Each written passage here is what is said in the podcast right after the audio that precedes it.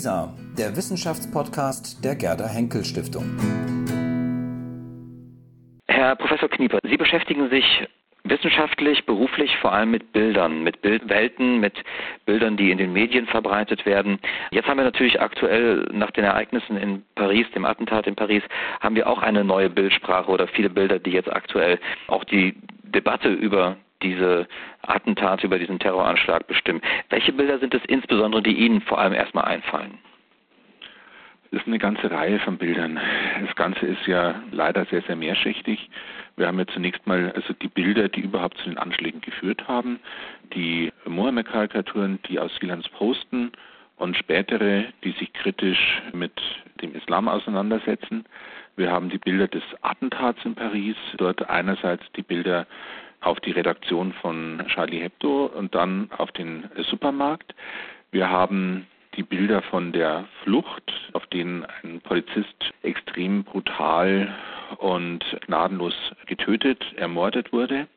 Wir haben die Täterbilder, die permanent verbreitet werden, eben der beiden Brüder Said Qureshi und Sherif Qureshi. Wir haben den weiteren schwarzen Terroristen, der in dem Supermarkt ein entsprechendes Morden angerichtet hat, den Amidi Koulibaly. Wir haben dann die Bilder des Brandanschlages auf die Morgenpost in Hamburg. Wir haben die Karikaturen danach.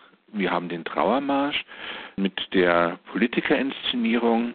Wir haben Bilder dieser Politikerinszenierung, die nachgedruckt werden, etwa in ultraorthodoxen Zeitungen, wo dann Frauen rausgenommen werden, etwa Angela Merkel aus vorderster Front rausretuschiert werden.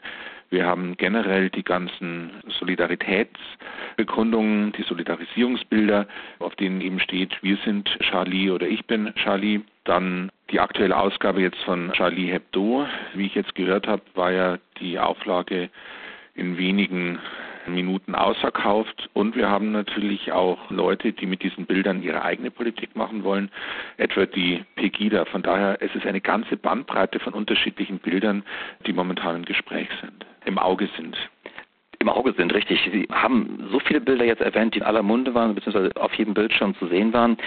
Findet man da noch eine Sprache, diese Bilder irgendwie noch gemeinsam zu fassen, die über eine bloße Aufzählung hinauskommen? Also ist da irgendwo noch eine Narration möglich?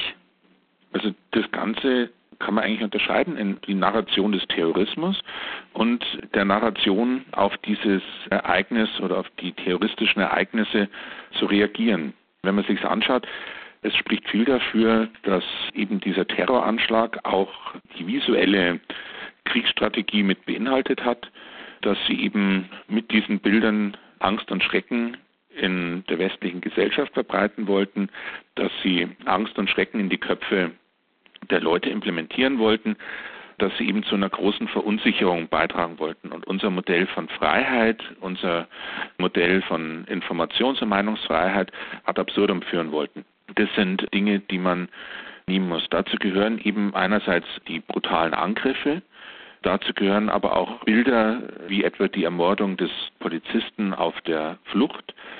Und hier gibt es zwar nicht zwingend Indikatoren, dass die Terroristen davon ausgehen konnten, dass sie gefilmt wurden, aber sie haben sich auf jeden Fall so verhalten, als ob sie gefilmt wurden.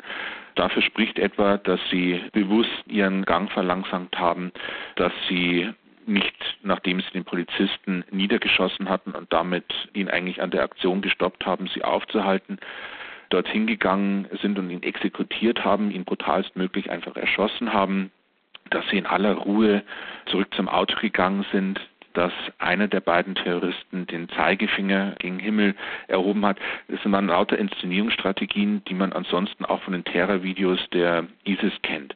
Also von daher kann man sagen, hochkonzeptionell. Was dann ein Stück weit eigentlich ein Versagen der bundesdeutschen oder generell der westlichen Medien war.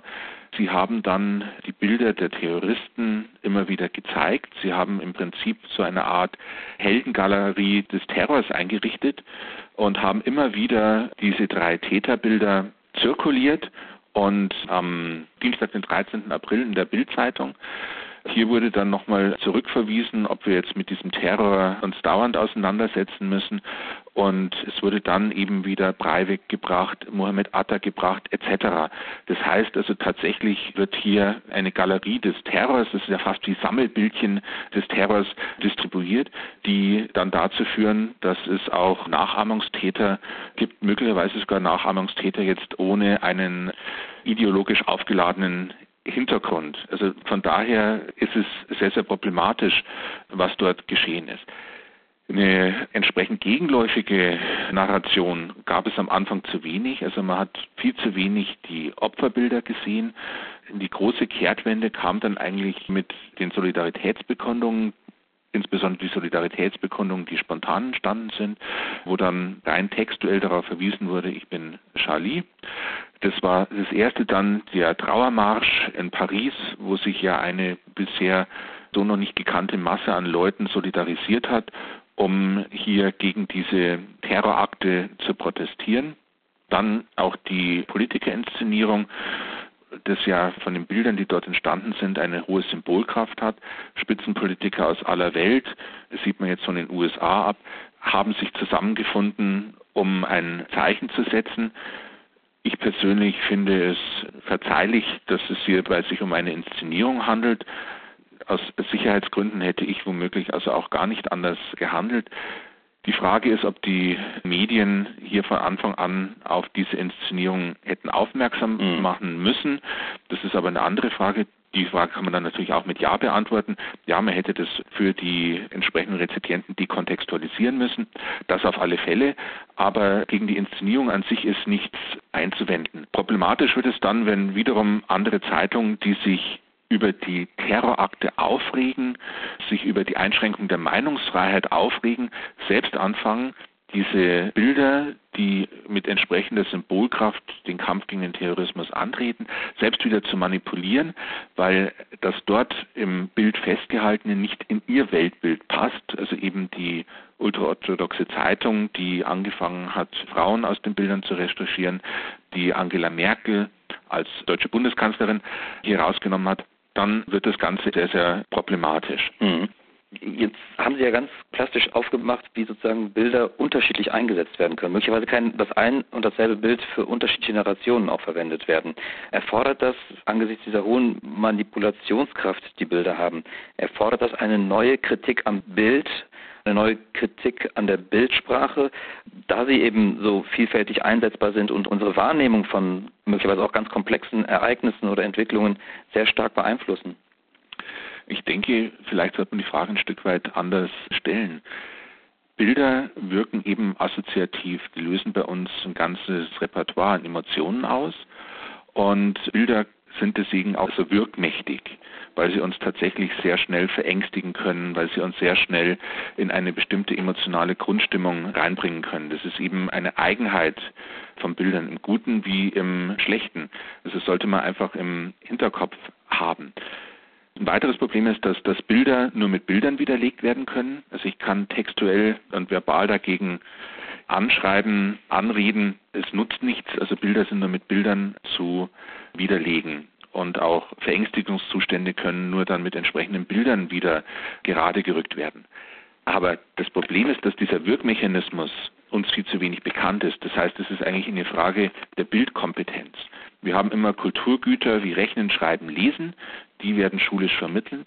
Das Kulturgut Sehen wird als gegeben hingenommen, weil wir alle in die Umwelt schauen und das Schauen dann auch im Prinzip durch entsprechendes Wissen unterfüttert werden muss, durch entsprechende Reflexion überhöht werden muss und dann erst zu einem Sehen führt. Das ist uns viel zu wenig klar. Und genau in diese Falle stolpern wir jetzt rein.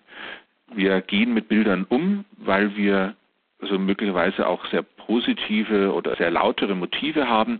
Wir wollen eben über das Ereignis informieren. Wir wollen hier das Informationsinteresse der Öffentlichkeit bedienen.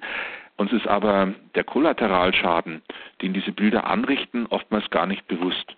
Und das ist eine Sache, wo man sagt, an sich sollte parallel jetzt auch oder spätestens jetzt auch mal darüber nachgedacht werden, ob nicht das Unterrichten im Sehen auch ein entsprechend wichtiges Kulturgut ist und auch in die curricularen Inhalte einer Ausbildung einer schulischen Ausbildung etwa verankert werden müsste. Mhm.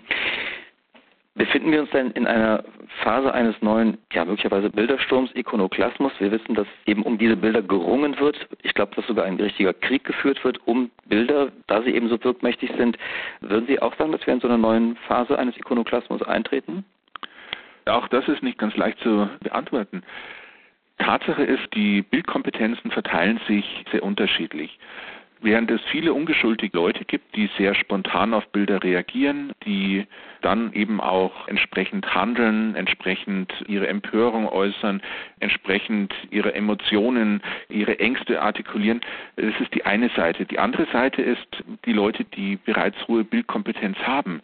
Und hier ist es eigentlich ein erstaunlicher Zusammenhang. Also zunächst mal, also ein Kollege von mir, Steffen Sommer, hat bereits vor über zehn Jahren darauf hingewiesen, The Video is the Missile, dass schlussendlich es hier zunehmend aus terroristischen Kreisen zu einem tatsächlichen Bilderkrieg kommt, wo Bilder als Waffen eingesetzt werden. Also man kann mhm. tatsächlich sagen, die aktuellen Terroristen sind Leute, die sich mit Bildern bestens mhm. auskennen, die also Bilder als Waffe einsetzen.